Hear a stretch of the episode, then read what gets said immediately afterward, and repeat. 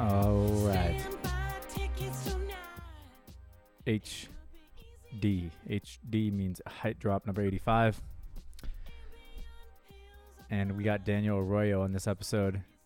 Really excited to uh, share this one with you guys. It was really fun just catching up with um, this amazing, incredible human being.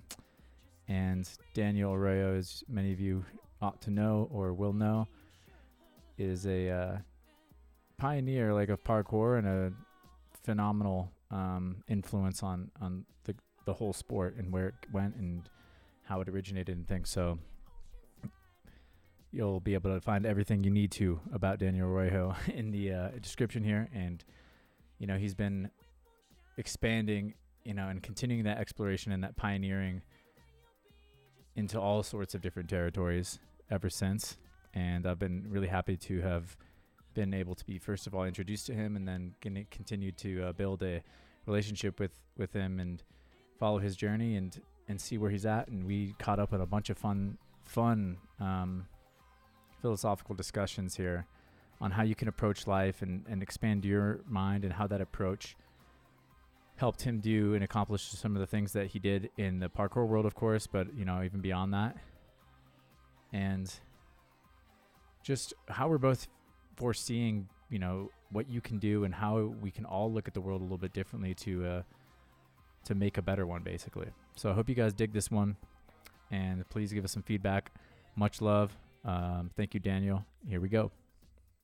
I was talking with somebody, and we were talking about how, like, you were getting in. It must have been Knox, because we were talking about mountain biking. We were, I know you guys yeah. talking about that, and I was like, dude, I don't know how he's finding trails in Florida. Yeah, it's, it's like there's like so it's notoriously flat, so I don't know how you're yeah. able to find it, but they have some awesome trail systems down here. I mean, you wouldn't think mountain biking in Florida.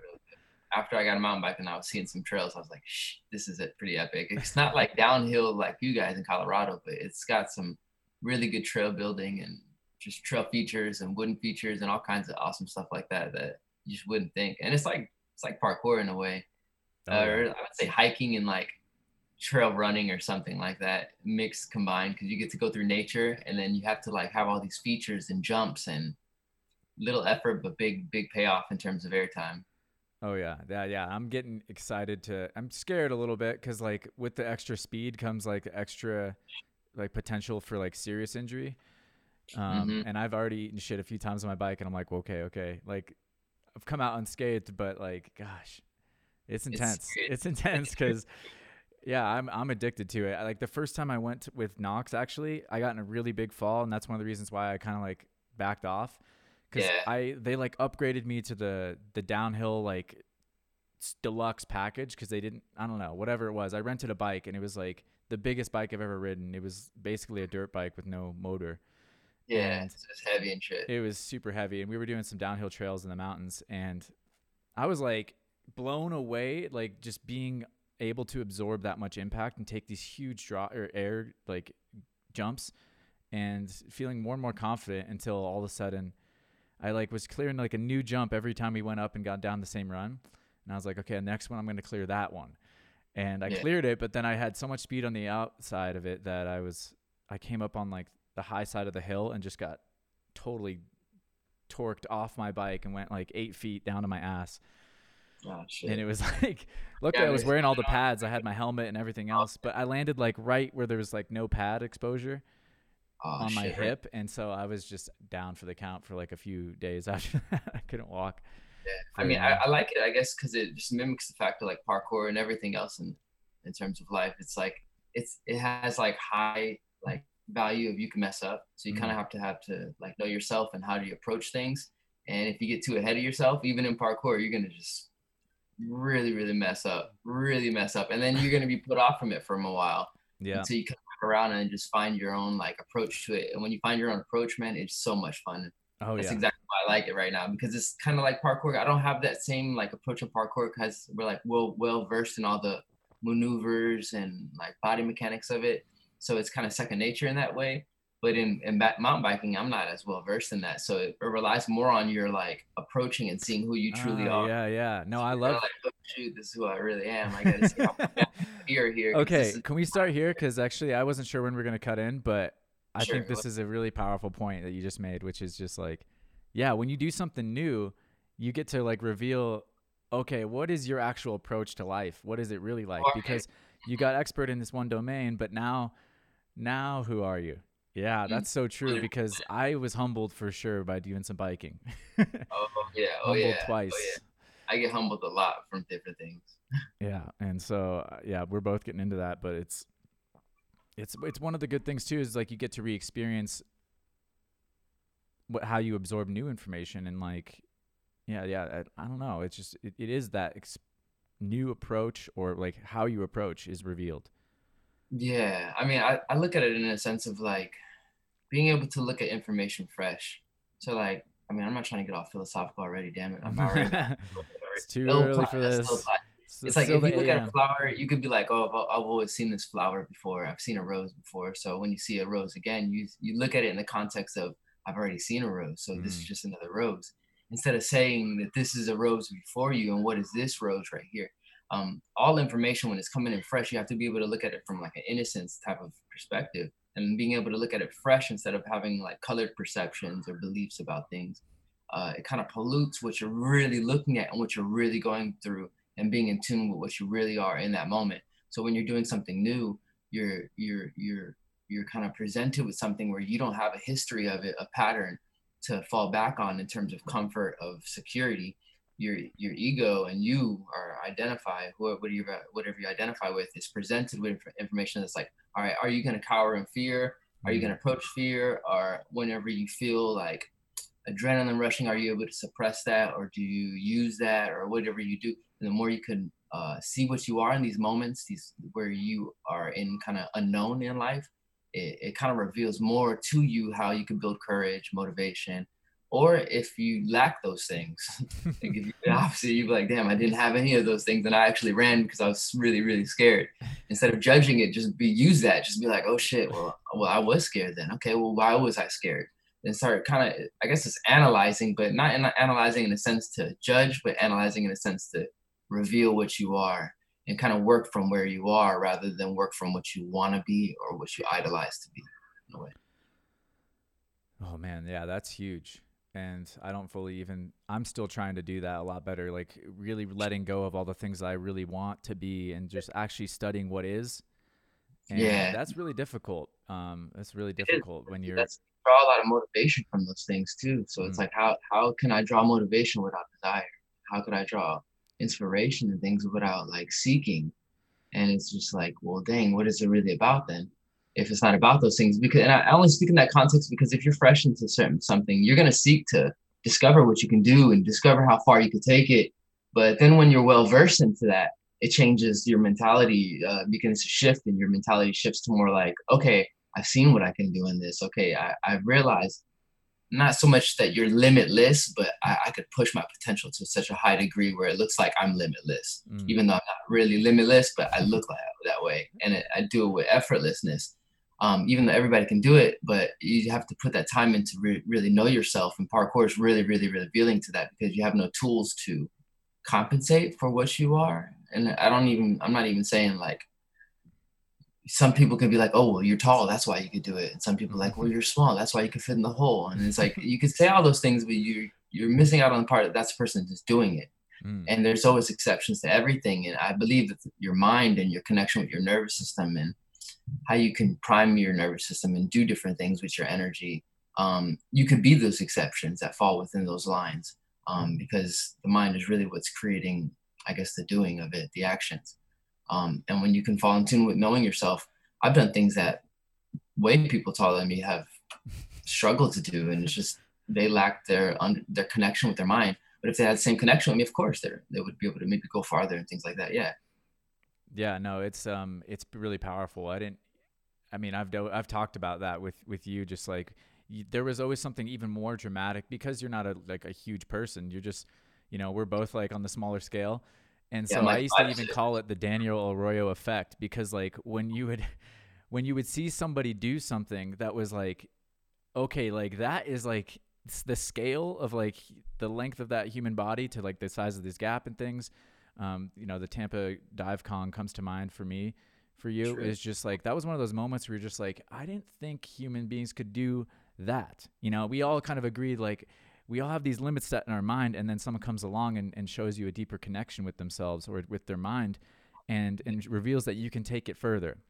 And, uh, you know, I was fortunate enough to do some training with you when you came out to Colorado and really kind of study how you approach things. And I always like learn a lot just from witnessing somebody who's, um, who's really, you know, mastering that, that connection with themselves work. Mm-hmm. And, um, I love having my mind blown by folks like you and, uh, and help and helping to reveal, you know, in me, like, where am I, where am I talking myself limit, or where am I setting limits that don't need to be there? And, yeah. Or even just understanding what, you know, just making them aware, making myself aware of them is really key, because it's often like things that you accept or you put on yourself that you haven't actually thought through. And if you thought them through, you know, you, like you said, it's really just doing the work and putting the work in. It's not that anyone couldn't do all these things that you've done. Um, but it is fascinating to see that you, it is just fascinating that you were able to do it earlier than most people, you know, in, in the game. And, you know, and you're fortunate to discover um, this discipline and, and really apply yourself to it. It seems like early on in your, in your life.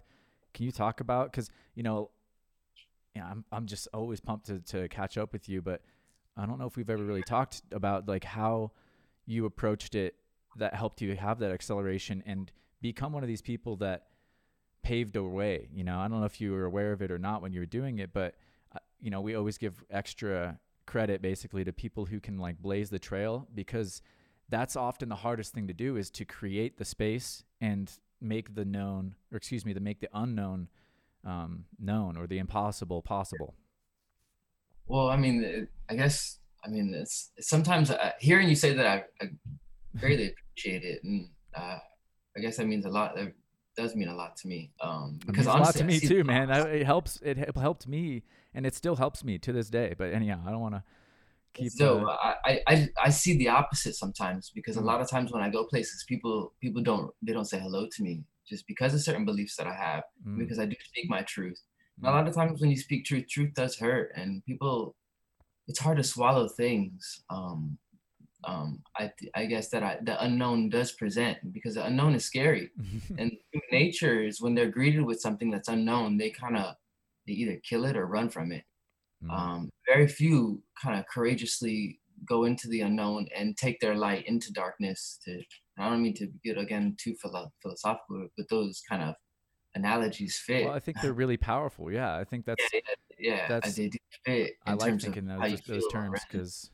So what I'm trying to get to is, a lot of times, let's getting back to your question, mm-hmm. is that a lot of people project their lives into a very linear aspect of time and space. Um, what I'm saying is, I want to achieve this, um, so I'm going to set forth in terms of life this and this and this and this and this. And in order to achieve this, I'm gonna set this much repetition, this much energy, this much time allocation, this much belief, this much motivation, and I'm gonna cultivate inspiration through looking at these people, uh, this source and this and this. Okay, so you take all your bubble of what you are in terms of energy, and you manifest it like that. That makes time space uh, obscure into a linear aspect, okay? Many people don't perceive this, because life is just life for people, and they take it for granted that like all this is happening. Mm. And yeah, that's understandable. Yeah, you are taking it for granted, if that makes any sense. Uh, so when you take, I, I never, I never looked at life like that, and I guess that's what makes me move differently as well. Is I think magnetically, uh, electromagnetically, in a way, you could draw things to you. You don't have to go to everything. You could draw things into your life to where it, it manifests for you. And I don't mean in a selfish way to, towards like saying all my desires, I want to be rich and it's there. Mm-hmm. I don't mean that. I mean that sometimes in life, there's things that are beyond you and they're better suited for you, because your service to others far precedes your service to self. Um, and meaning like what I can offer myself. So I was going to school for engineering, uh, mechanical engineering and psychology. And and then I was doing parkour on the side, but I did it as a passion. I did it because I loved it. Okay, logically, I should have stayed in that, because I would have went farther in terms of financial security, being in terms of the Western mentality of fitting that bubble. However, no, I followed my heart. I made a choice right there. You have freedom of choice, like your power of will, I guess. You choose your passion, what you what you follow, and you have to believe in it with all all your faculties of mind. You have to believe in it and go forth with it. Or you follow what is tried and true in terms of what's being pressed upon you in terms of conditioning society, which is understandable too. They're, that's the safe route, and this is the route less traveled, that you have no help, you can fall on your face, you could fail, you could not even succeed, um, and all these things are possible. But that's like extreme between security, safety, and then freedom. It's like you could have freedom, but you won't have safety, or you can have complete safety, but you won't have freedom. Mm. So uh, approaching life like that and understanding those kind of foundational principles of mind, it sets forth your tone to what you call forward in terms of reality and how you interact with reality and how you uh, engage in terms of interpersonal relationships and how you engage in terms of what conditioning you allow society to press upon you in terms of what you believe, what you want to adopt as true, what you want to adopt as facts, um, how you sift through information, um, you get what I'm saying, and how in tune you are with yourself every day.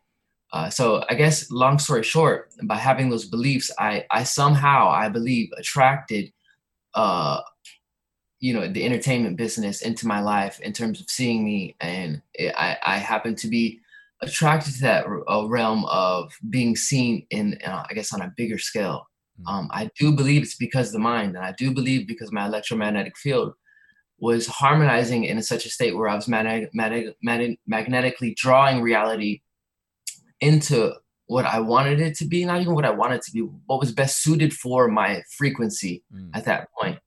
Um, and the more I was resonating my frequency within hard regard, uh, it's just natural with to, to I guess, to for frequency to rise mm. uh, on a collective scale. Um, so aside from that, if you want to look at it in a separation form and only look at it like Western society and saying, okay, I'm just going to condition myself and I'm only going to apply myself to parkour and I'm only going to, I want to be in the movies and that's what I want to do and that's what I'm seek, seek for. Maybe that's not your calling. And uh, you're trying to press upon you, like my life onto you. And I didn't even call for that in my life. Mm. You get what I'm saying? So a lot of people that fall into the right things do so because they didn't try that. They just found themselves there and they, they found the interest and, uh, and the gratification of actually doing and being in it without thought. Uh, rewarding in itself. When you try to think your way to uh, happiness, you, you won't find your way towards happiness. If you try to think your way towards a goal, you might get to that goal, but it's coming from a, a egoic standpoint, a selfish standpoint. How, how are you helping other people around you? If you're not helping other people around you, you're never going to grow past yourself, if that makes sense. Mm. So how, whatever you set yourself up to be, that's, that's what you'll ever be, will always be. The people that became famous, they did something new. Uh, the people that that that became uh, very well known, they did the first the first jump. So like Dylan Baker, let's take take it for in Colorado. He's done some jumps over there. Like he was the first person to do it and the first person to carry that mentality of of being knowing yourself at such a high degree. If I fall, I, I'm dead, or if something happens to me, I'm, I'm you know this that's it. I have to know what I can do. And I, I believe you and uh, a few other people are carrying it on to such a substantial degree. Um, And that shows a lot between the connection of how you approach life and how you believe in yourself and what you set forth, because the Western society will say, what are you doing? That's stupid. You get no reward. You get no economic commerce of a reward for what you do. But the reward is knowing yourself, and the reward is being in tune with what you can do. And it's far exceeding somebody on the street just saying you can't do that. And a lot of societies operated off of saying what you can and cannot do. Um, and you have to believe that they're that, that what they're telling you about yourself is is a lot more right than what you believe about yourself. So a lot of the things that we do kind of bypasses those factors of believing in something else in order to tell me what I am. Mm-hmm. Uh, we develop more of a connection to say, okay, I know what I am because I've seen myself. I've seen myself fail. I've seen myself succeed.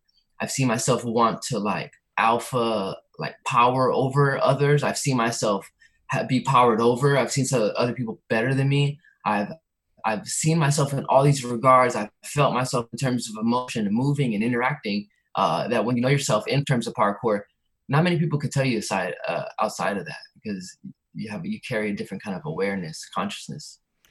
Yeah. Sorry, I'm rambling on. No, my bad. That was great. No, I love that, man. Yeah, it's like, to me, it just sounds like you're describing that. Something I wanted to touch on was like, what you did when you made that choice to kind of pursue this heart path, and who knows, like what made you do that? You know, I mean, there's this like, that's what it kind of all fundamentally comes down to is like this, just the way you're approaching it. And that's kind of the mystery of life and we're all so grateful you made that choice. But you're like practicing like this jailbreaking of your mind, um, which is like, like you said, like you're getting all this feedback, and basically, especially for your generation and even mine after that, and, and still now, but like there's, there's, it, it was more unknown. There was more frontier, like back in the day, I would say, just because of, you know, and, you know, go back to David Bell and Seb and some of the Yamakazi and these earliest practitioners, there's always a little bit more resistance at first, um, I would say. So, yeah. but, but either way, you know, you're, you're, you're defining like a new sector of reality, and you're defining like what you're doing as, as not defined basically by, by the outside world. And that can go so far. And that's, you know, even if that's all that we got, or like all I got out of parkour, you know, that whatever value I, people think I'm getting from it, it's like, that is extremely high value, you know, monetarily. Okay, whatever. Maybe, maybe I didn't become wealthy or anything like that, but I have wealth in terms of not, you know, subscribing to beliefs that I haven't chosen for myself, or really yeah. any beliefs, you know, I, yeah. So, and so that opens up horizons, you know, going forward that are unfathomable, unfathomable, excuse me. And, um, and I'm just, I'm still like almost finishing, you know, I don't even know what it is, but I'm still digesting even that first kind of ego journey that I had, like where I was, I had experienced similar things where I was building myself up, and looking back, I can see and understand even more like, okay, those were moments of folly, and that was moments of, of, of not being in service. Here's what I did right. Here's like, there's so much to digest there, because I was on this sort of un, un or thoughtless, you know, in a way you, you might've described it, is just this attunement to just what I want to be in, uh, or how I want to approach the world, and sort of lost in it. You know, I actually didn't like, like you said, I didn't really choose some of the things that came my way as much as I took the approach that I wanted to. That was the choice I made. And, and the benefits that came from that were seemingly like, oh, he must've like really wanted to become, um, this, but it was mostly just, no, I just wanted to approach life in this one way, and reaped a lot of um, experience from that, from that approach. And now I'm on a different side of, of, of that experience. I think you are too, whereas it's like, okay, I started to realize that continuing down the, the parkour journey path, uh, or specifically the one I was on, was no longer serving me or others. And that I would be losing that initial choice. Pat, like there's like that fork in the road basically where we both chose like a non-conventional route. Um, and at, to, at a point it became the same choice, like had led me away, away from training, you know, that led the, the, the same approach that led me into training led me out of it, because, you know, the approach was to explore the unknown. And especially now that I had like expanded my mind in some ways, Um, and allowed myself to to understand that there is way more to existence. You know, actually, I don't even feel like I fully understood it. I just like in my body, again, I knew I had to tune into whatever it was that was telling me, yeah. This isn't it.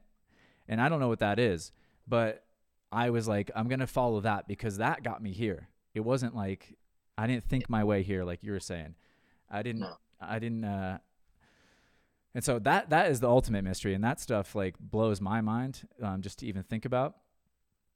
And so I'm wondering, like, do you, ah, man, I don't know. I don't know where to go with that, but I'm just like, do you see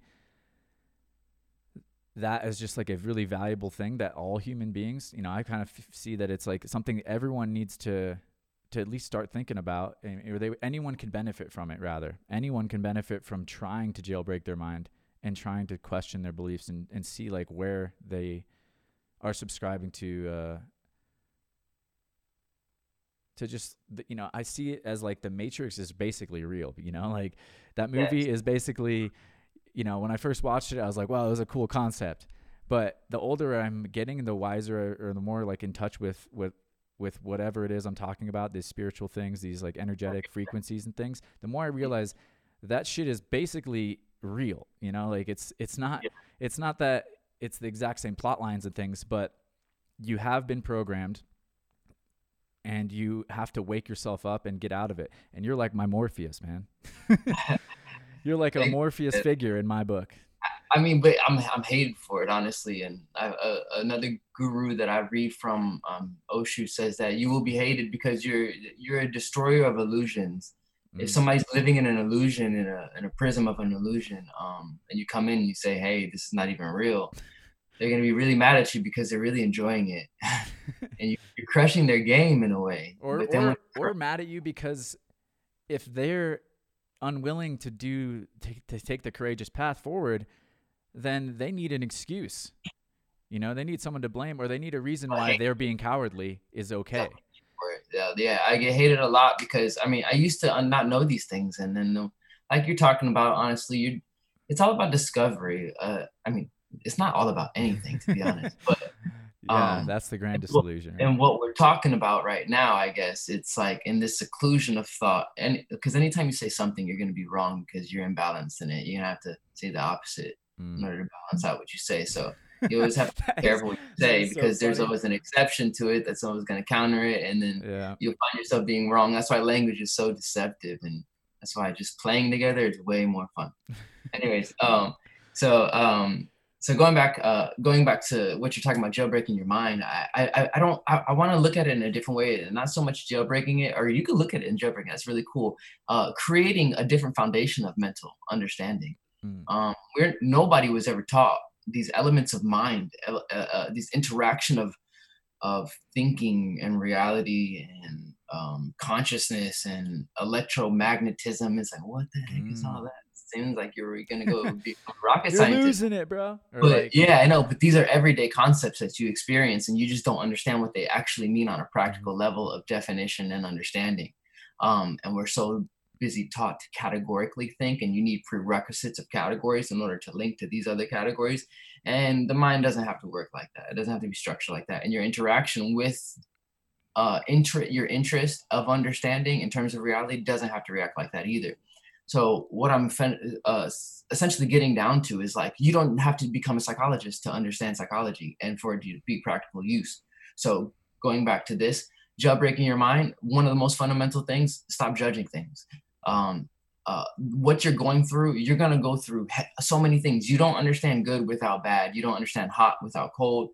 Uh, you don't understand male without female. You have to go through these polarities of existences, um, these ex- intensities that are, are setting the parameters of existence of this, this matrix, if you want to say it. Mm-hmm. Um, and they define what is the material aspect of this. So with male and female, that's why we have masculine and feminine.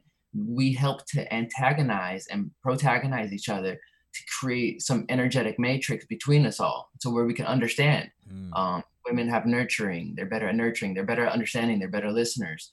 Um, they're they're good multitaskers. Um, they're really intelligent, um, and and men are good at envisioning things uh, three dimensionally in space, spinning in space, and they have other. Uh, we're, we're physically strong. So if we could learn to embody these things in terms of an androgynous aspect. Um, and, and, and harnessing our, our masculine and feminine, um, we, we begin to, like you say, um, uh, jailbreak your mind. Um, but that comes from understanding these fundamental aspects of psychology that nobody ever teaches. And it's like, who do you go to to understand that? And in this world of information, it's like, who do you trust for that? Because everything is a gimmick. Everything is for commerce. Everything's exploited. Spirituality, spirituality is exploited. And when people hear the term spirituality now, they just think it's a gimmick term now. And they're just like, they already cast you out because they're just like, oh, that term got to me. Mm-hmm. And again, it goes back to what I just said, the fundamentals of thinking, judgment right there. Your judgment upon it made you cast it out before you even heard information. So you don't have the ability to absorb information because you have these sectors in your mind. Your mind is so divided in this way that you have triggers. And if I set off a trigger, you're going to dismiss me, like the wall, and your just- ego's not going to hit you. Yeah, the wall shuts down. Exactly. And if your mind works like that, if you try to illustrate that kind of mind in terms of movement, it don't trans, it won't translate. People that have that kind of mind, they don't, they're not great movers mm. because you can't fake your frequency in terms of movement. You can't, you can't fake movement and, and how high you go, um, how high you go in terms of like, uh, moving and, and how far you take what you're able to do. It heavily ref- reflects upon your frequency um, and how your mind and your hemispheres of your brain uh, interact with them, themselves. Um, if you have hem what's called hemisphere rivalry, which is your right, the right hemisphere and your left hemisphere fighting for control of the mind uh, or of the organism, the entirety of the organism, um, you think in this or that terms, thinking in everything's as tails or everything's as heads, mm-hmm. and not seeing that heads and tails is the same coin. Um, this and that are the same things. They're just coloring the perception of your reality. Uh, it has nothing to do with what's right and wrong. Right and wrong, there's no such thing. It's only thinking that makes it so. There's only understanding of harmony and, and, and understanding of harm. In terms of that harmony, uh, uh, you get what I'm saying? And embracing diversity in terms of harmony. Sorry, I don't mean to go no, too no, far. No, you, that, you, but that, that applies to, to, to what I'm talking about, jailbreaking the mind. It's I, I'm going to say bringing harmony to the mind, because essentially disease, um, which is dis-ease, is you're not at easement. You're not at relaxation with yourself. And a lot of people, they, they want to put on a front like they're okay, like everything's good. But when people are alone or when they really have to come to these introspective uh, revelations, I guess, of sorts, where they have to reveal what they are um, in terms of reality, come to terms of existence of death, because that's one of the most defining unknowns, um, you'll see what you really are. And you'll see that you're really scared, and you'll see that you're really not prepared. You're not certain about life. You don't know anything. Um, you're really ignorant. You're really naive. And it's really, it's the most humbling experience, honestly, is to realize mm-hmm. that, that there's an end. And that's why the ego wants to have power and immortality in a way. Uh, because it's scared of, of the greatest unknown of all. But if you can greet one of the greatest unknowns of all, like death, so to speak, um, parkour's nothing. Yeah. Okay, I greet all this. I understand that. I just got to practice and get coordinated. yeah, yeah. No, you're, you're, yeah, that's so amazing. I mean, just to take it to my personal experience real quick is, I mean, just to validate, you know, some of the things that you're saying. So, you know, I can even digest them because it's, it's powerful stuff. It, this is something that I came up against, you know, like my frequency.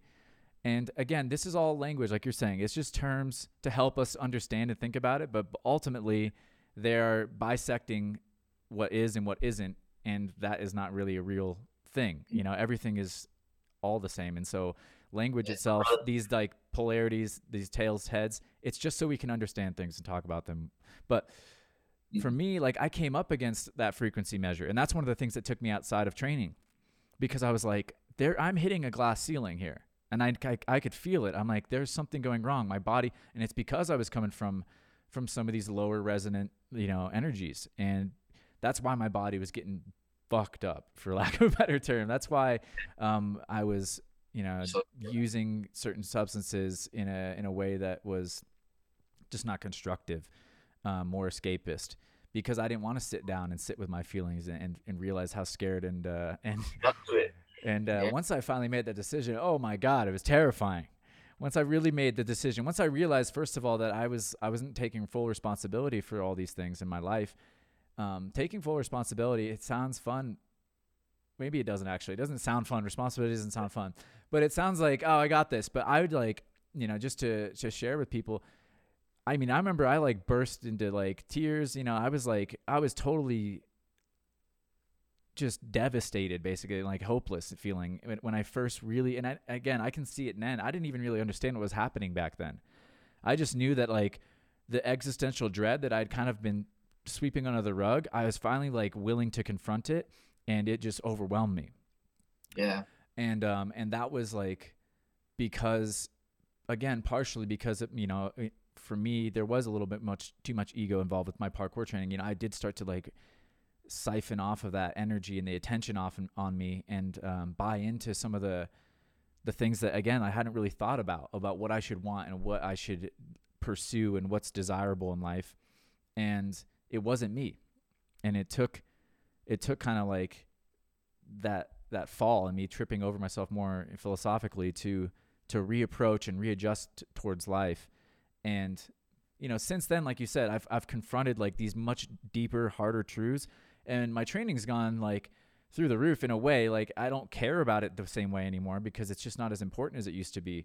Um, it served me very, very well in getting over some even earlier things and even earlier versions of it. You know, I did face my own death a few times in parkour, like trying to confront, you know, and deal with that existential crisis.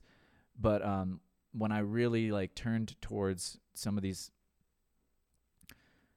just deeper questions about life and who I was, um, and started working on those. Then, like you said, you know, I've done, I think this is my tenth year of training, and I don't really, I don't really even need to compare it, but I just know that, like, I feel like I've done things that, like, I, uh, you know, blow my mind still, or like, and they're effortless. They're more effortless than they ever have been, because no stress uh, on the body, right? No stress on the body. Exactly. I've, I'm not coming at it from, um, from the diseased kind of mentality, which is, extreme output. Mm-hmm. Yeah. And that's, that's ultimately what I came up against. I was getting a rash. I was getting, like, just crazy things were happening with my body, which didn't make sense um, yeah. until I started to, to think about it in a different way, which, you know, is very, for, for someone like me, I was very, very much in line with a lot of this stuff. Like, I got, I got knocked off course, I would say, in some ways, like, very early on in life, because I was getting a lot of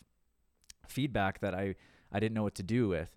And, um, and I think that's why, like, when you say creating a new foundation to, for understanding reality, or, or something to that tune, is that I yeah. think that's even better than jailbreaking, because ultimately jailbreaking, it's not like they built, we built a jail. Like, most of the stuff is just unconscious, and that's really all it yeah. is. Yeah. Right. These, these, um, messages that you're getting as you're growing up, it's people that are just operating at low frequencies trying to help you, but they're still trying to help you for the most part, I would say. Yeah, it's just not, it's just not very, you know, well articulated or deeply um, constructed yet. And so when you start to, like, try to rebuild, you're like, okay, we need a new foundation. We need a different foundation if we want to actually go higher.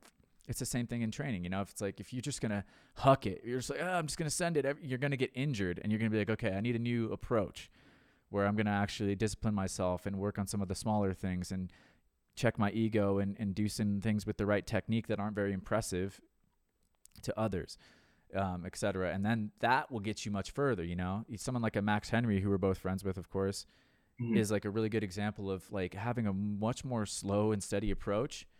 And the things he can do now, it's ridiculous, because he's, he's not had this need to be, you know, looked at or anything like that throughout his entire journey. Yeah. And so, well, the thing about Max too is also that he, his slow buildup, it's conducive of of how the body works anyway. Mm-hmm. I mean, it takes about seven years for your tendons and your muscle density to to for your cells to regenerate into a capacity that could absorb the impact or rebound, and the elasticity of your tendons and and all the all of that around. So it takes about seven years for that to develop. So the fact that if you're trying to rush into this, Ooh. you might be able to do these things, but you, you're going to hurt your body in terms of the long run. But if you take your times in terms of doing it, and you're doing it for the right reasons, I, I believe, like Max has been doing, then for sure, you, it's going to, you obviously look at how he's performing now, and it's not as taxing on the body. Yeah. And I, I just, um, I'm so excited to see what the world looks like when we actually start to all think about things a little bit differently, you know, just because it is, it's not that, like, and this is why people call you crazy probably, or like call you, like, you know, you get hate you for it or whatever, because you're actually trying to expand people's minds with different ways to approach life. And it's not like, I wouldn't think that you would probably describe yourself as like, well, I know, um, I'm certain of, like, all these things maybe, but you're probably certain that some of the shit that they believe is bullshit, you know, like, yeah. and that, yeah. and that is like a tough pill to swallow. Like you're saying, for a lot of yeah. people, it's like, well, that's, that's not going to fly with me, because that's my whole life. And it's like, I know, I know. And it seems like I'm coming off from a position, like I'm absolutely certain. It's like, no, I'm not, I'm not even trying to come off of as a position, like I know anything. Cause honestly, I don't know anything, but what I have experienced, there's a difference between knowledge and knowing. And this is this is like this is another thing that I have to bring up a principle here is that if if people understood these principles of knowledge, or, or I mean not knowledge, but in terms of uh, psychology and mental thinking, it would help out uh, in terms of communication and dialogue. And you could really be empathetic and sympathetic towards my position, and I could really see what you're really trying to say behind the words that are coming out. Um, but like going back to what I'm saying, there's a difference between knowledge and and, and knowing. Um, you could have like a blind man could know, have knowledge of, of colors and sight and things like that nature, but he could never know sight. Mm. You, so you could know sight, but not have knowledge of colors. Mm. You get what I'm saying? So like there's a difference, heavy different difference between knowledge and, and, and knowing. Um, and I, I, I feel like I know something. There's something that it's knowing beyond, beyond knowledge. Mm. And um, I'm deducing things down to a knowledgeable aspect of information, but it's still beyond that. And I'm trying to open up people's minds to these foundational, uh, I guess, mental aspects of, of thinking and, and, and interaction, interacting with other people that are the same in terms of what they're doing too, uh, because other people are doing it too. Yeah. Um, other people are, are interacting with their minds on a different level too, and being resonant with uh, how they're creative, how they're imaginative, how their desires, their wills, all that stuff.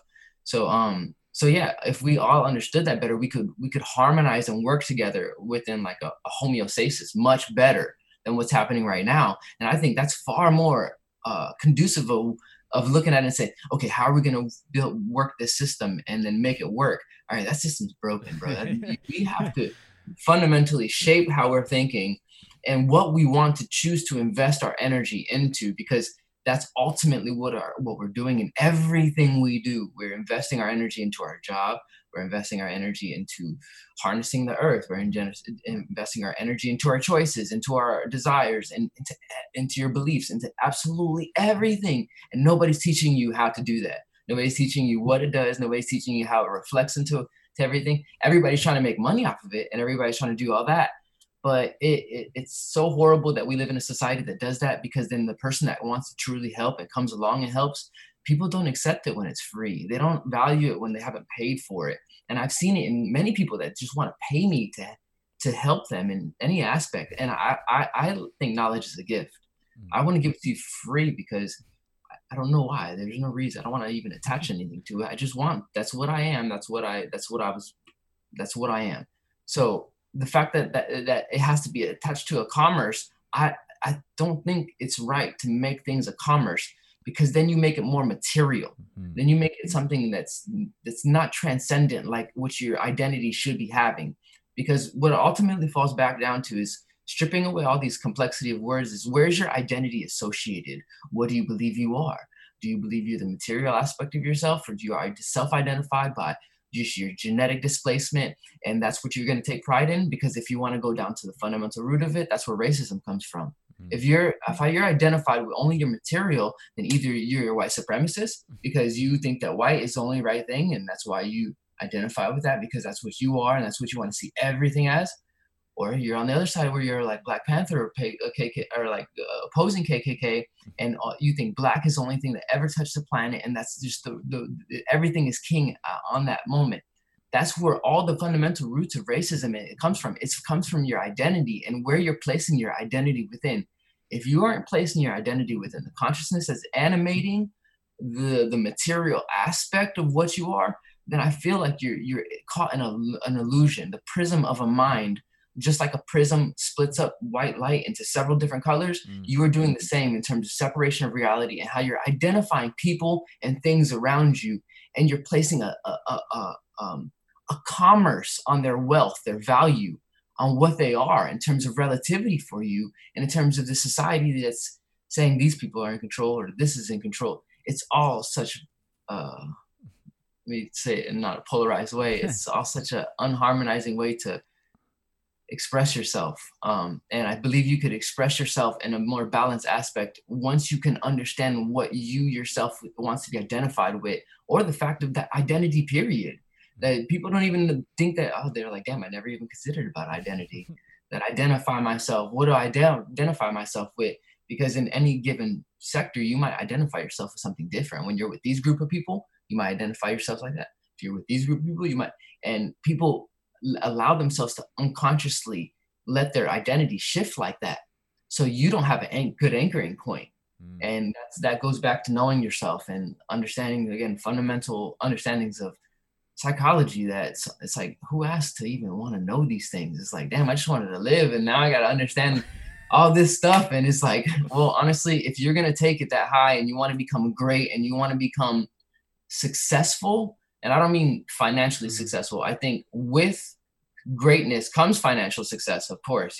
Yes, because I'm not judging money or, or commerce. I'm just saying that if that's your focus, your focal point, your focal point is on an illusion. But with the rising of what you are, these the illusions will become grander and grander. Let's just say it like that. Mm. Yeah, I feel you. Oh, man, there's like there's so much. Sorry, I don't mean to talk. No, so no, much. no. Like you just, I just, I'm like, keep going, keep going. But like, I don't even know what to say um, other than like, what, what, like maybe we can talk about that. You know, as like, what are some practical things you think people could do to help, to help them like look at the world differently? You know, because I've been very resistant, but I've also had just enough curiosity. That was been like one of my biggest gifts. Is like, I, I have the ability to like, I think I'm not going to judge it. I, I, actually, the judging is one of the fundamental things that has un- helped me keep myself on the path. So yeah, that's a really big one. I, I'm even just realizing that now. I'm like, I haven't been able to judge. Like I've been a really good, done a really good job of not judging, even though I just judged that. And that's one of the things, things that has kept me curious and kept me like experiencing and knowing more, because in fact, the more something conflicts with my worldview, the more curious I'll get with about it typically. Um, not always, you know, with like a white supremacist thing, it's like, okay, I'll get curious about it for a little bit, but maybe I'm not going to just keep diving down that rabbit hole because it doesn't go very deep. Um, yeah. But there are so many things like that you can do to, to probably help reformat, you know, and reapproach and re-identify with where you're at that can give you an advantage in, in terms of just like, you know, again, like creating happiness or joy for your, everyone around you and yourself, not yeah. necessarily, um, you know, these big financial wealths. But I do think that it's powerful to, to know that like, if you are operating these higher frequencies, you probably will, you know, have you, like, like you say, manifest different and greater things in your life, because it is what it is. I don't understand it yet, but I'm going down that road either way. You always don't have to understand everything either. Mm-hmm. I mean, there's That's several things like you could juggle and you never, you don't understand juggling. You just know how to juggle. It's just like, well, do, do, do you understand gravity? And he's like, no, I don't understand oh, gravity. I just fucking juggle, man. What do you want me to do?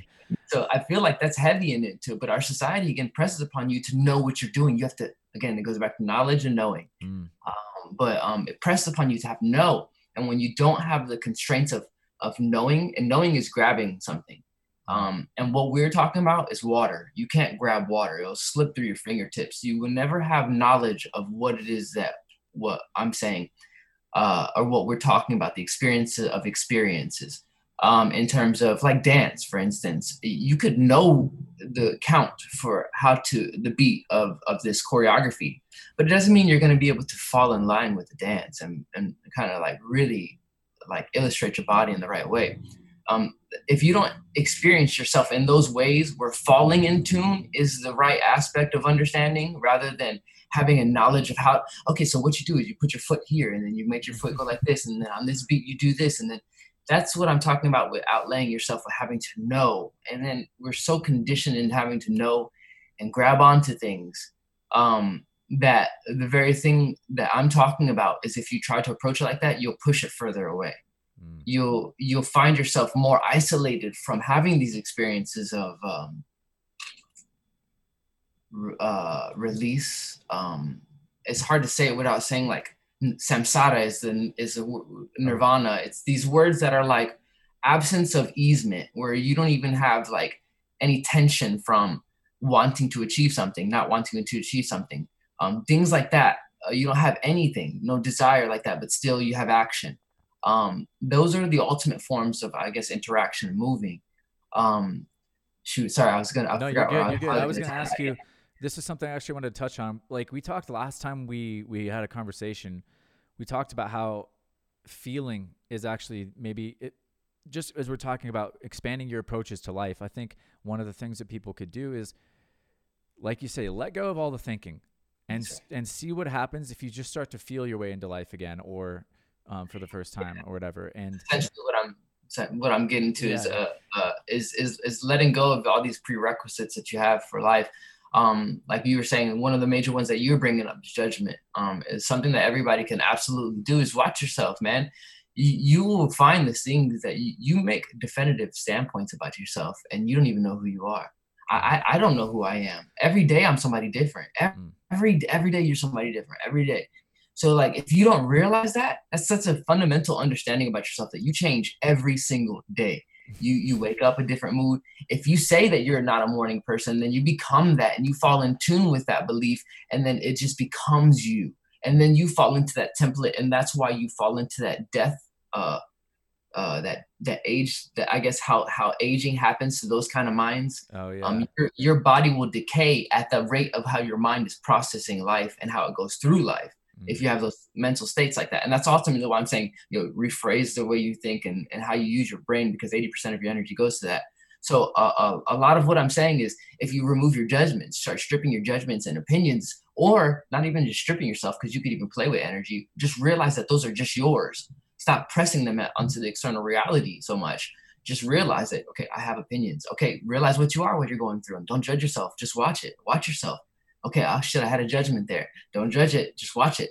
You realize it. If you could get to that point where you're separating yourself from your um, mental thoughts, you can see that you're not your thinking. And then once your identity can then press past your thinking of, of uh, you could really start to watch yourself and what you do. And then you can see un- unconscious behaviors and start raveling inside you. So it's not so much that we have to look outwards into the reality, look in your inner landscape, because if you look at your inner landscape and watch what your mind does, your mind is moving so, so fast, so fast. Your mind moves faster than light. It, it can, it, it moves so, so fast. But and there's so much going on. But if you have the ability to look at it and then detach yourself from it and see that, oh, shoot, I'm not this thinking process, or this thinking process is something that I become identified with, and you start watching it, watching it unravel, watching it unravel. Sooner or later, it stops. And once you once or it slows down, uh, whatever you choose to do with it. Uh, many people get scared of the process of slowing down thinking, because that... honestly, it's this it's thinking is a distraction from you having to see what is, um, and and that's that's that's overwhelming in itself, and that's why people get jump to substances. Um, they want to numb themselves from mass overloads of feeling, and everybody wants to treat life like a buffet. They only want to pick and choose what they want to take from life or how they want to experience life.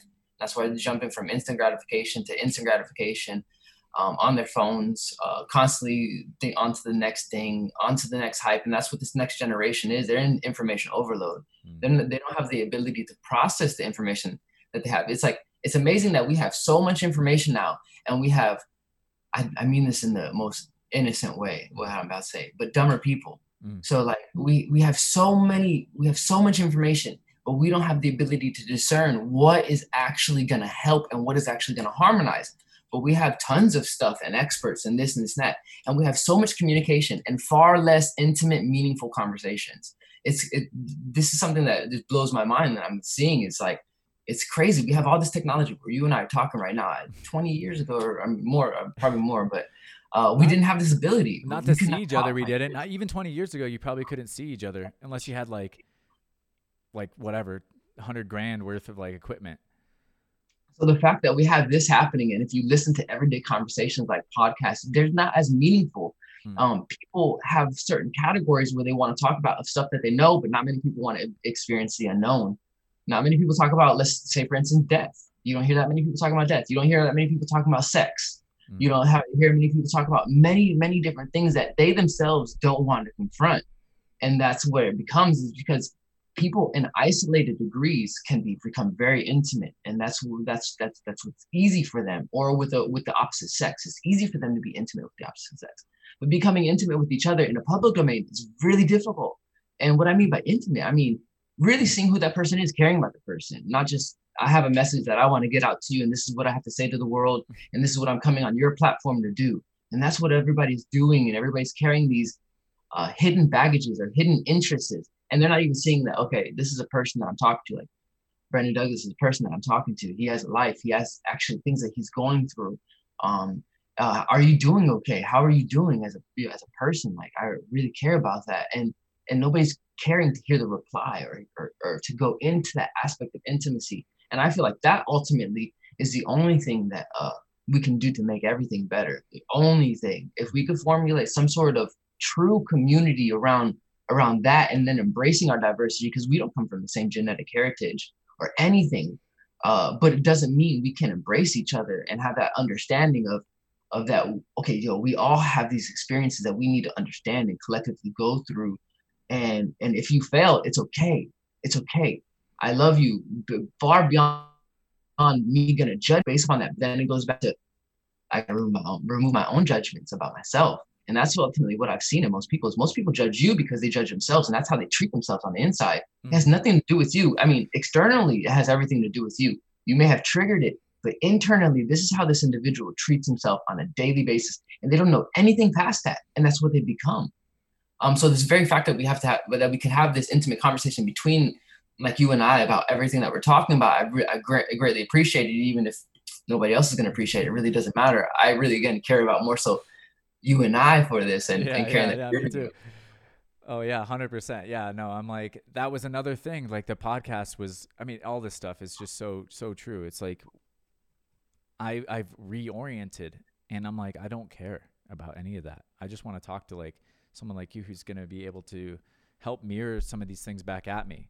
Like, where am I still judgmental? Where am I, um, uh, where is there a blind spot basically, you know, in my thinking? And, uh, everything that like you're saying is, is just, it's so juicy that it's like hard for me to even respond to it sometimes, because I'm at a point where I'm like, I'm just here to soak it up in some ways. And what I wanted to say was something about, um, the feeling, like you're saying, and like caring about th- someone, like really caring. And I think that's very true what you were touching on there, which is like, ultimately we've stuffed, like I stuffed all my things under the rug. We're stuffing like all our things as a collective, like as a species, as like a, as biology, as life on this planet, we are shoving things deeper and deeper. And it's evident, you know, with things like COVID or whatever, how diseased we are because we have no way to really handle it. And we're still unwilling in many ways to confront it at the level that needs to be confronted at, in my opinion, you know, yeah. in, uh, in a way that's actually lasting, that actually liberates us and doesn't keep us on this reactive, like back pedal or back foot of, you know, of, uh, you know, um, just Western, you know, approaches to medicine, which they offer a lot of great solutions, but they are not, they are not an integrative approach. They are always still, again, like, focused on one kind of thing, and they've been there's there's so much commerce attached to it, like you talk about, that mm-hmm. everything needs an update. Um and I was gonna say, like, it, it is so scary, like you were saying, how it gets so scary, and a lot of people don't want to do this, confront the sex, confront the death, confront intimacy. It's so it's terrifying, because as you get that distance from your thoughts and you start to realize you don't know who you are, that'll be weird for you, and it was for me. And so I just want to reiterate that that's like a normal thing, I think, to be feeling. I was going to ask you if you if you've ever seen or heard of um spiral dynamics, or like uh what's it called? I just finished reading this ego development stage theory called E D. It's like called the nine increasing stages of ego embrace, and it's by this woman called Suzanne Cook-Greuter, who did like a shitload of research, and she did um she just interviewed all these people, and basically the way she inter- the way they gathered data, and this is for people that, you know, are data inclined, and also to help make some of these distinctions that um that help us organize our minds. They they have these sentences, and they start the sentences with all the same, and then the way people finish the sentences, like they're like these prompts. They start to like look at, you know, thousands of responses, and they were able to kind of like categorize people, like this is how they kind of see see life, and there's an ascending like kind of um, progression, you could say, uh, just through ego development, you know. And they and one of these things that we're talking about is this awareness of their thoughts, and then there's there's just greater awareness basically of of what's happening, and less attachment to to their, you know, a limited maybe version of themselves, which is just a narrow definition of, of who they are. You know, I think it's so powerful when you talk about how when folks see themselves as, oh, I'm a morning person, or they don't see that they change every day and every moment, you know, they, they age differently. You know, that, that is, uh, that is so very interesting to me, is that people, you know, you know, that I've met and known, you know, over the years, even friends of mine from college or high school that I see now that have taken certain, you know, more traditional paths. It's like, you're not just subscribing to certain beliefs. You're like, if you expect if you if you just go along with everything, then you're going to expect to grow old in a certain way. You're going to expect, like, all these things are like, like you, you're going to be like, well, I, you know, it's about time that I get cancer, so I'm going to get that now. Um, there's there's certain things, and it's it's pretty hard to talk about them uh, when I don't have that. I just haven't thought about this stuff quite as much as you, I don't think, yet, but it is just like, so I just want people to understand it's like you don't have to think things the same way as well, everyone a, else. And there's, there's so there's, much. If you want to, I just want to throw like a source in there named Rupert Sheldrake. Mm. Um, and he has a book called Morphic Resonance. And oh yeah, I need to read that. Morphic Resonance, he talks heavily about, um, um, about D N A, or well, not in just that one. He talks about D N A and, and, and inheritance of genetic uh, material and genetic behavior and things of that nature. That a lot of it has to do with uh, the electromagnetism within D N A, and the electromagnetism isn't just uh, inducive to the like the deoxyribonucleic acid of it uh, itself. It's also conducive of the ten layers of water that are surrounding the D N A. Um, ultimately, what that means is like when you have more of it plugged in, more of your D N A um, resonant with each other, you can unlock your genetic uh, makeup. It could, it could, it vibrates, you vibrate, your frequency vibrates at a different level. So it, it might sound like a bunch of words, but it's just really hard to talk about advanced sciences in terms of like that's a field box. It's that's like, this is like it's something that's more feeling based, and the advanced scientists are actually trying to explain these advanced feelings. Mm. Um, and it's not that they're discovering anything. They're, they're just telling you it's always there. It's, it's, it's always been here. It's, That's what's so funny. Like my whole view on, on science has like shifted a lot over the years. And, you know, again, at the risk of, of like having people think that I'm dismissive of things or that I'm like outside the whatever, whatever they want to judge me as, you know, that's going to be their thing. The, um, judgments create separation. Like basically science is, is like, it's like you're saying, they're explaining things that have already been around. And so you can wait for science. If you want to subscribe to science, for example, and there's, there's lots of good things. I'm not trying to like shit on it. I'm just saying, if you're going to wait, if you're going to wait to only believe things that science has like triple blind study tested in things or whatever, you're going to be waiting a long time to discover truths that are available to you now, or at least, you know, in the near future.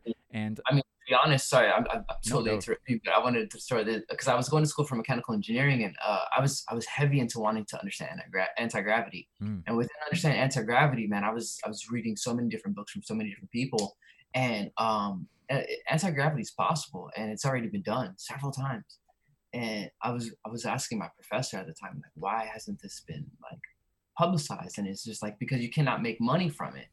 And I was just like, shh. That's when everything started kind of hitting me, and I had my own first like existential, like a thing about reality. Like I thought everything was dandelions and roses, like everything was good, man. I was just gonna go to school, become this, and create things, and be cool. And I don't know. I just thought that's what life was about. And then I got like a curveball from reality and was like, skirt. This is not about that. It's not about actually being a really good person. It's not about uh, those things. It's actually about learning how to manipulate and learning how to like act like you're one thing and then be another thing, or it's learning how to gauge people, or it's learning. And I was like, oh, these are these like sly methods of of moving your energy, and who can be the slyest uh, and, and use their intelligence in terms of being sly. That's what dictates intelligence. Who's the most, who's the slyest? And I was like, it's interesting that how how in society that intelligence is dictated by who's the sly, who's the most manipulative. Um, it's not really indicative of the person who's really most intelligent. Mm. If you look at the characters who really were most intelligent, they were robbed of their work, and then they were either killed or forgotten about, or or they ran off to some mountain because they realized that they they probably still get killed if they stay here. um, so like, again, going back to the anti-gravity th- thing, um, Tesla uh, uh, developed anti-gravity. Uh, Vic, this other guy named Victor Schauberger, um, T. Townsend Brown. Uh, there's there's like there's literally over over ten people. Thomas V. Valone. Um, they also developed this what's called electrogravitics, um, which is also anti-gravity. But going back to it, why don't we have any of that stuff right here? I could I can name tons of people and give you proof. We actually just got a patent this year of anti-gravity from the U S Navy, and and again, it's all about the economy and and and profiting. So they did that in, in right now because uh, other people have gotten anti-gravity now. So they want to put it in place. So when that does start coming about, they're going to be the first to make profit about it because they have a patent on it. Mm. So it's, it's, it's about numbers. It has nothing to do with society and actually making sure that we're good, because we have so much technology that, dude, it's not even that I'm just reading about these things. I've seen different things that are healing from sound therapy, um, from different kinds of methods of interesting things. I'm not going going to go into if I can't validate it, because I know there's a lot of numbers people that do listen to these things where you have to sit and talk about a topic really, really in depth to show that you have the credentials um, to be discussing something of that magnitude. Um, and unfortunately, I don't have the paper credentials, but I do have the knowledge and knowing credentials uh, of, of making sense of what is actually happening. Um, so people don't usually accept those credentials, but um, I could talk to you, and if you say some things to me and it sounds right, and I'm gonna believe you. If you're not a gymnast, but you could teach me how to do a double full, should I just be like, oh, well, you know what? You're right. Not a gymnast, so whatever. Yeah. Or, you know what I mean, like it, it, it goes back to those standards and categorizations and judging people based upon the labels that you're putting them in a box. People are not boxes. And it's like, it's so impolite to be putting somebody in a box, because it's like, okay, if, if, if you're, if you kind of, Uh, believe in existence and all that stuff, then you're a part of existence and you're part of nature, then you are nature. All right, well, the nature itself is diverse, and not even the trees are grown the same. Like each tree is different from each other. So it's like uh, you that might look like the same pine as that pine, but they're different still. So, I mean, that's what I, in terms of if you look at people, yeah. You have to be able to embrace that ecosystem of terms of nature and not try to put them into a box where it makes you feel better because you think that that person is this, and you're coloring everything that that person is in terms of that box that you're trying to fit them in. But then I feel like by, by, when people are doing that, they totally miss out on the intimacy that we were just talking about, seeing who you are as a person, because they you don't fit their box yet. Until you fit their box, and they can't resonate with you, which goes back to morphic resonance, which goes back to how you're empathetically resonating with who you're, how intimately are, are, are you with your environment? Are you feeling your environment? Are you truly empathetic to you, towards your environment? Are you aware of your environment? Or are you projecting your belief about the world into your environment and carrying that everywhere you go? So if you take what you believe about the world and you start putting that on everybody that you keep going, coming across, you got to be careful with that, because if you're wrong, then it's going to be horrible. If you're right, you don't even realize that you're doing it, so you carry on. Mm-hmm. But if you understand that this is happening, you can become accountable and take responsibility, which ultimately means your ability to respond. So responsibility just means your ability to respond to your environment. How aware are you with the people? How are you working? Are you a good teammate in your environment that you're in? The people, if I have like four people in this house right now, am I am I in tune with these people? Am I helping these people? Am I pushing forward? Are these people helping me? Because it's not always like everybody's in this, what I'm talking about, because you can be the helping type and be in a, a toxic environment. But then you have to realize, okay, then either A, you need to harness your energy to the point where you manifest good behaviors in these people, or B, you got to separate yourself. And then, and sometimes you just have to separate energies, and it doesn't mean you don't love them. It just means Uh, I want to see you eat, but maybe just not at my table right now. I don't know. Yeah, no, that's that's powerful. I like the way you put that.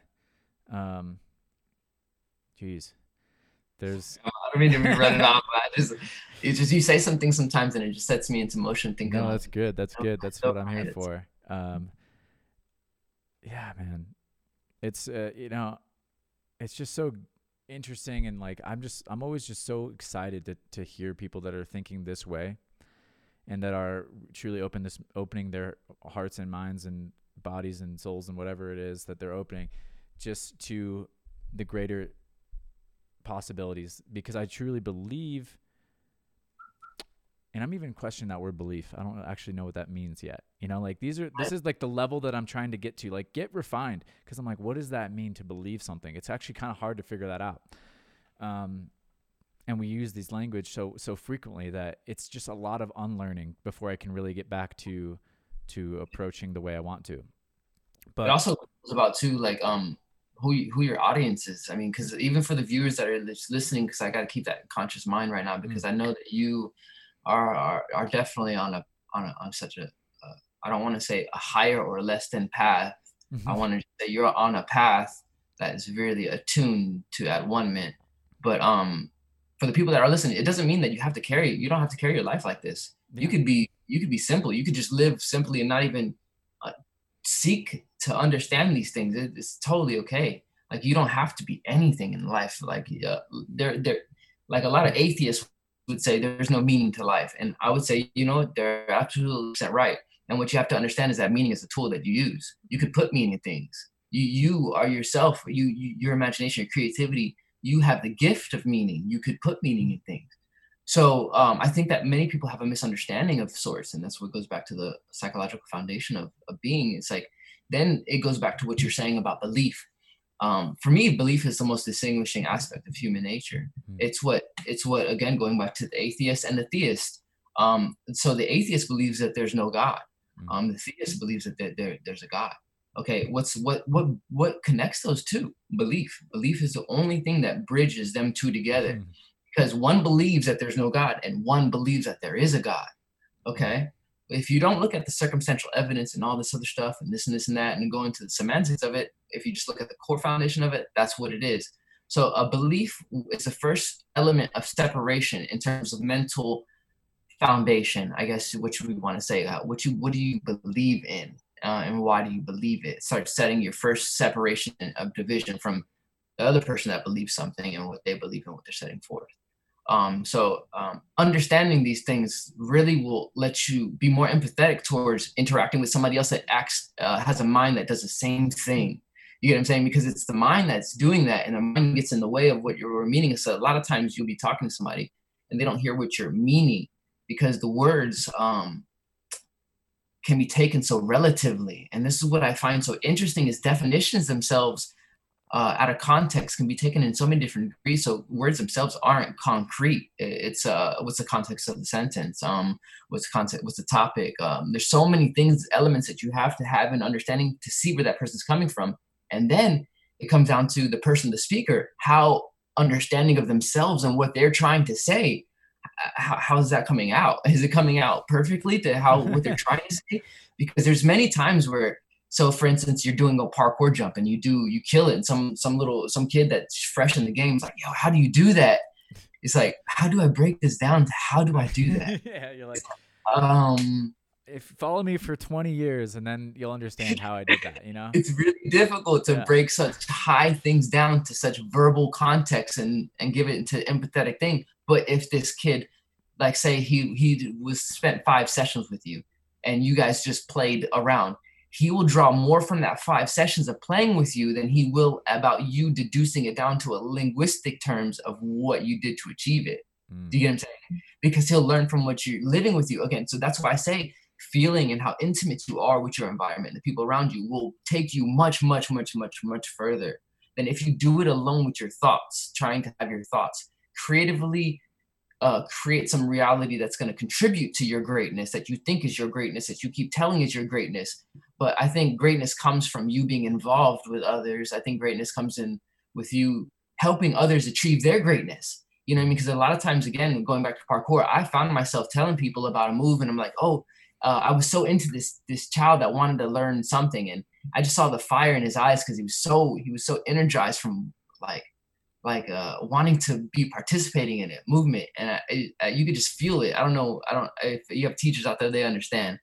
Um, and I was like, all right, well, sick. Well, then I was teaching them how to do, uh, do certain things. And then, uh, oh shit, what, what, uh, what I lead to be, to begin with this. I you just were, think about it. You were saying how, like, uh, just how you were teaching, like when you would witness the fire in someone's eyes and they would like want to like learn movement and you would be able to, um, Okay, so so yeah, so in that moment, you're able to walk them into understanding how to do the move, mm. um, and then while you're teaching them the move, since it's in that in that state, you yourself actually make your body do it even better than what you usually do it mm-hmm. without teaching mm-hmm. yeah. uh, this child. So you're just like, oh wow, you know, actually do, through going through telling this person, I have made it more instilled into my understanding. Um, and I believe through those interactional intimacies that you have with people, we all, not consciously, but subconsciously, absorb these higher knowings, higher experiences that teaches teaches you wisdom over knowledge. And wisdom over knowledge is wisdom is experience, and knowledge is just information.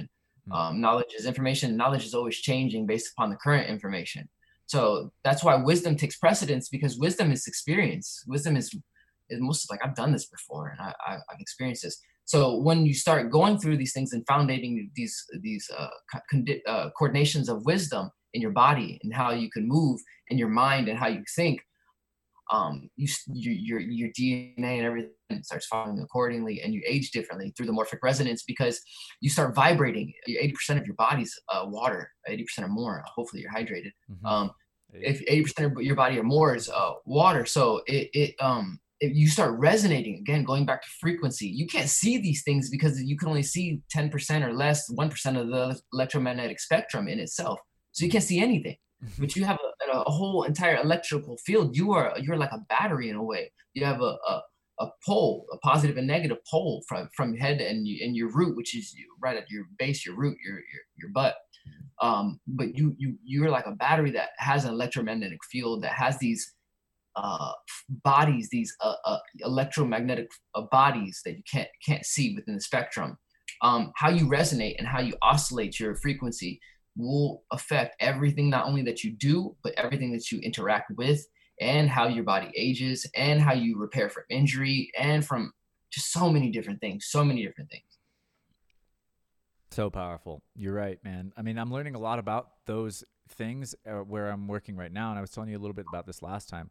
We do like pulse magnetic therapy that helps basically ground your frequencies in and sync them up with uh, the, the Schumann frequencies, I think they're called, with the ones the earth emits. Yeah. And, um, and you've talked about how nature is like what you're trying to really align yourself with. I feel like, uh, ultimately, you know, we are trying to study and see what is happening in the world. And so,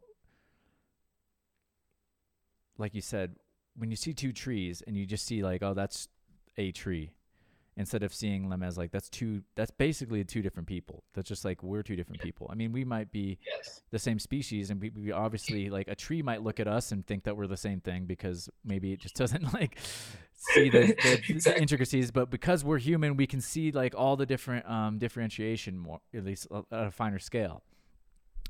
But when you understand that all these things are different, everything's unique, but also everything is all the same. That's why I think this journey of trying to know yourself becomes also a journey of trying to understand the universe. So it's like, you're basically the same thing. And so the more you can explore the unknown in the universe, like that's always a great place to start, because that's going to help reveal unknowns within yourself. And mm-hmm. through those greater experiences, like you're saying, you're going to gain more wisdom, because if you've already experienced it, you're not getting new wisdom. So doing more pushes and jumps, you know, aren't necessarily going to, you're not going to have a new insight there that you haven't already had. But by doing some biking, hey, by doing some uh, podcasting, even for me, by talking to some, some a human being, which is probably the most, you know, complex thing you can do, is engage with another human, that there's going to be so much to learn from in those interactions. And especially the more you can attune, like you're saying, the more you can empathize and try to actually see this person, the world through their eyes, that's going to actually give you the most contrast between what you're experiencing and their their experience is. And you won't see that, and you won't get the benefit of that if you have all these clouded um, interpretations, which we all do, but the, the, few, the more you can remove, the better. Um, and I wanted to ask you, this is kind of like out of left field, but because we are talking about getting personal and stuff more, it's like, I wanted to ask you just, um, how has it been like becoming a father, becoming like a more family, like you father twice over now, and how has that reframed and like changed your whole reality? Because I feel like it has to be one of the biggest, most profound things that's ever happened to you, but I don't know if I'm right.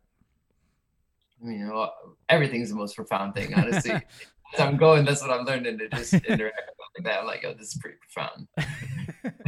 uh, but um, yeah, it, it's very, really, it's very, very profound. I would say that it's a definite pivot point in terms of like a life node, mm-hmm. like where you're just like, all right, shit is shifting right here. You're gonna have to shift hard because this wave is about to come in.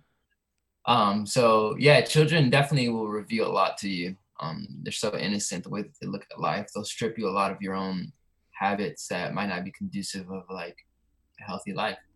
Um, but they, they also reflect to you heavy. I mean, everybody reflects to you a lot about who you are and a lot about who they are. But kids, since they don't have already an imprint of a personality, they reflect you even more mm. about who you are.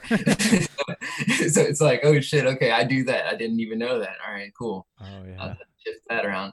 Whoops. um, so yeah, so it's it's it's both refreshing and it's revealing, and um, it just it's it's humbling. Um, everything's really been humbling for me lately, but um, having children is really humbling, and and and. It's such an experience that shows you that there's no right or wrong. And and it's, it's really, I, I look at other parents sometimes and I'm like, I get it. Totally get you, man. See how hard it can be if they're drowning or if they're failing or something like that. I'm like, I totally get it, man. Or if I just, I could see how kids will drive you insane, especially women. Um, like women at home, like uh, I could see why they look so burnt out sometimes and different things like that. The family structure itself wasn't meant for the, fa- the man to be gone. Honestly, I don't think mm. um, it's not meant for the woman to be like that. They have buried it and they have kind of come up like that. But this kind of family unit living isn't really conducive of a healthy environment, because it just, it sucks from their energy. I mean, I'm not trying to get all feministic out here, but um, the, a, a lot of the women don't have time to even develop their own identities, to be honest. Their identity is always attached to being a wife, being a mom, being this, being that. They don't have time to, like, what do they want to be? What do they want to do? Um, so I see that a lot in my own, uh, my own girl, and I see how men and women are different, and I see that you have to treat them differently. Um, not that you have to treat them differently, but if you care enough, you'll you'll change your demeanor based upon Uh, which one you're interacting with, because uh, my, my girl and my uh, boy are different. Um, how she interacts, she cries a lot more. Um, I'm not trying to say women cry a lot more, but I'm trying to say women kind of cry a lot more. Um, they, she does kind of whine a lot about about a lot of different things, and that's okay. Um, she I, I've learned that venting is okay, and she gets through it, and then she'll just conquer it afterwards, where Atlas won't be like that. Atlas is my boy. Mm-hmm. Um, He won't. He's not like that. So I have to understand how to how to accept diversity more. Uh, essentially, what I'm getting at, and it's helped me with people, everyday people. So some people I come across that uh, don't don't agree with me and stuff like that, and I just speak. I kind of say what I what I feel, and um um they might not agree with me, and they might not they might hate me for it, but I'm okay with that. I, I'm. It's not like I'm not. I, I'm out of this popularity contest, I think you can say. Mm-hmm. And, and people don't even know that they're partaking in it. Like oh, that's yeah. that's the craziest part. And I'm not trying to say it like it's bad, because I don't want to look at it like it's like society's bad. I don't want to say everything about society's bad. I don't. I, I just think that a lot about it is not harmonizing. Um, but regardless of that, such I'm not part of this contest of wanting to be accepted. I don't seek acceptance in those ways anymore, and and I don't seek uh, anything like that. I don't seek to dominate either. I don't have that ego in me to like. What what once drove me to seek to do big jumps and do big big things. I don't have that in me anymore. I'm really I feel like I'm fresh in parkour again, and it goes back to um cap, uh, talking about something that you said about. Um, I think parkour is really interesting just for the sheer fact that first off, um, you're always presented with a new obstacle. You might know kongs, you might know precisions, but if you go to a new environment, it's a different precision, different kong. It goes back to our tree analogy, looking at two different trees, or the same tree, seemingly the same, mm. different trees. Parkour is the same way. It reflects nature much more, and that's why parkour is special. It is special, but you will find yourself mentally coming to a, a borderline within it uh, in terms of what's called interest. Your, your interest becomes exhausted, and that's when you have to maybe walk away from parkour, find something else. And it's not that you're walking away from parkour saying, I'm never going to do parkour again. It means that you're following your energetic interests. And a child is the same way, going back to parenting. I'm trying to tie it all together. Yeah, yeah, but please. um, going back to parenting, a child is the same way. I'll see him play one toy, and then he'll see me do something. He's like, oh, shoot, I want to play with dad. Mm-hmm. So he'll come over here and start playing with me, and then we'll start playing together. So um, their interest is really, it's it's ready to do anything. It's ready. It's it's so mm-hmm. fresh, and it's so it has so much vigor, vigor in it that it's like, wow, that's such an interesting, energetic uh, thing to feel. Um, and parkour is very much the same way. But once you fall out of that interest of finding the newness in, the un- in every unknown of a jump, um, you got to do something different. Not like an adrenaline seeking. It's not that. And a lot of people will think it's that, but it's not that. It means you're discovering life. You're really you're open to all of life, all of the unknowns, all to all of experience. And through all of that, what I have found is I've come back to parkour, because it's not, people are like, oh, you left parkour, you felt, it's not that I left. I just, I just kept living my life. I don't know. I just kept living. It's not that I left anything. I would jump and do stuff, but no, I didn't go train. No, I didn't isolate to do, to specify only into that narrow spectrum, or nor did I have judgments towards it. I just kept following what my interest was doing. And then I've come back, and it's not, I haven't lost anything. I've lost muscle mass, which is interesting, but I've still been able to do a lot of the same thing. So, which is, I still find really, really interesting. Mm-hmm. So I'm finding that the way the mind works and the way the mind interacts and how it interacts is very, is even that much more interesting, because I'm seeing it through my own reflection, because I've done this before, but I feel like I've never done this before now, because wow. I'm not going to go about it the same way that I once would about it to get my power, like to um, explosiveness, what I'm meaning. Mm. Now that I know what I know, I'm going to do something different to get my explosiveness. I'm going to focus on mobility. I'm going to focus on balancing my, my, my skeletal structure and, and, and, and focusing on some of my injuries that I have and things of that nature. Um, because that's going to be inducive, not only power, but longevity. Sorry, one second. Yeah, go for it. My kids are here. One yeah. Second. Yeah. Oh man. So much wisdom. So much to, to explore here. Yeah. I'm like, I'm on a similar path, my friend. But it's always, it's also being open to just not even being judgmental. And those that aren't on that sim- similar path, it's like, I'm oh, not yeah. even trying to act like my path is better than nobody's, no, because I'm not better than anybody. I'll, I'll, I'll just sit and talk with a bum. If a bum wants to learn parkour, I'll just sit with him all day, just talking. But what I am trying to say is there are certain things that lead to happiness and individual happiness. And if you're seeking greatness, you tend to be happier people. If you if if you're if you're not seeking greatness, you you tend to think that you already know life. You tend to already have life in a box. And when you have life in a box, you generally aren't happy. Happiness comes from greeting the unknown. It comes from almost like not living like a life on an edge, but being great, greeted with death and being acquainted with the unknowns of all life. What's up, Atlas? This is, hey, this is good a future, to see you. Uh, parkour. Trey Store right here. Hey, it's nice to meet you, sir. Say hi, puppy. Hi. um, we're talking about all these great things, and you're so lucky, I feel like, to to have a a dad like this to help you see the world through some some thank, great thank lives. You, puppy. Yeah, we're gonna be going rock climbing next weekend. I got him a full body harness. He already, he's already been, but yeah. Oh, uh, he's already been, but we're going to go do some rock climbing. And man, I wish you lived closer, because it's a place called Cherokee Rock Village. For all those in South, Southeast, if you ever go to anywhere beautiful, go to Cherokee Rock Village in Alabama. I have a buddy named Kane. He also does parkour mm. that lives over there. Uh, Kane is awesome at parkour. Do you know Kane? I don't think uh, so. Maybe I'd recognize his face. Sometimes I don't remember the names. All right. But Kane, he did the Move to Inspire tour. Um, he's also he's a very talented athlete, man. He's one of my really closest, I would say, brothers, like mm. closer than a f- friend. Yeah. Um, but um, yeah, he's he's he's again understanding of the world, very similar to everything that we're talking about, and uh, just a very very good dude. If you go to Cherokee Rock Village, I'm sure he'll come out there. He's he's he specializes in like safety and and and and assisting people that have like fallen in canyons, and he's a firefighter, and he does many different things. Wow. But uh, we were going to go there rock climbing, and it has some sick parkour stuff that you would you would love it there, man.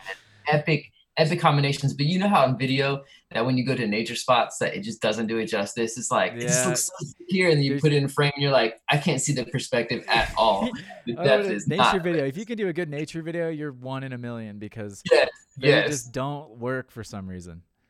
It doesn't work. It doesn't work at, at all. Which it's is, like the perspective just doesn't come across on the screen, or it's not dynamic enough, or you just I don't can't know. taint nature. You can't taint nature with, with spectacle, apparently.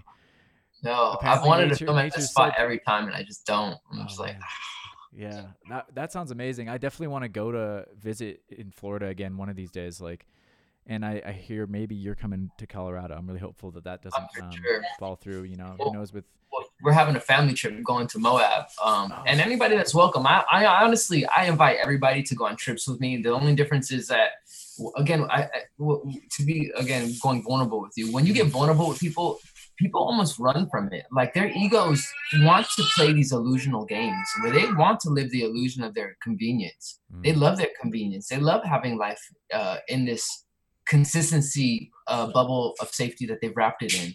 And when you start dissolving their illusion, you, you kind of, they kind of reject you, because uh, who wants to be around that guy in the party?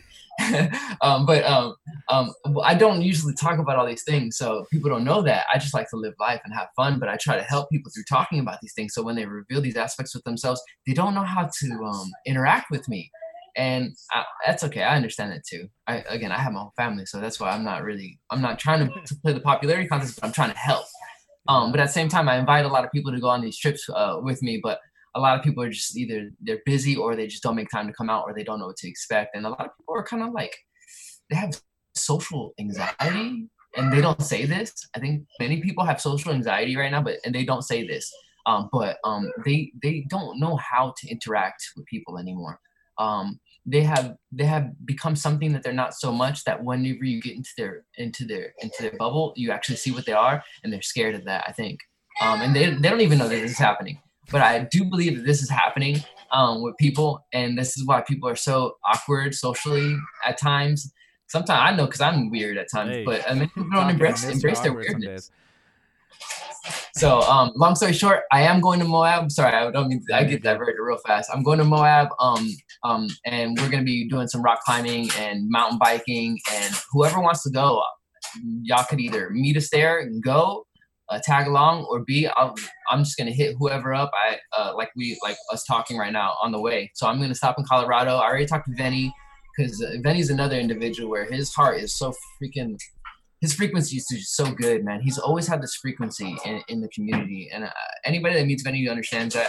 Um, yeah, but um, incredible. He's a yeah. I remember when he was first starting out, people used to make fun, not make fun of Venny, but they would say like, "Oh, why are you posting these videos so much?" And they would say all these things, and I, I remember I, I would always be like, "Oh, you, nah, Venny, you're killing it, like this and this and that." So we've always been connecting this way, and then sure enough, like. Looking at just the history, and I'm just like, man, it makes sense. Just seeing frequency, frequency does not lie, and you can't fake it.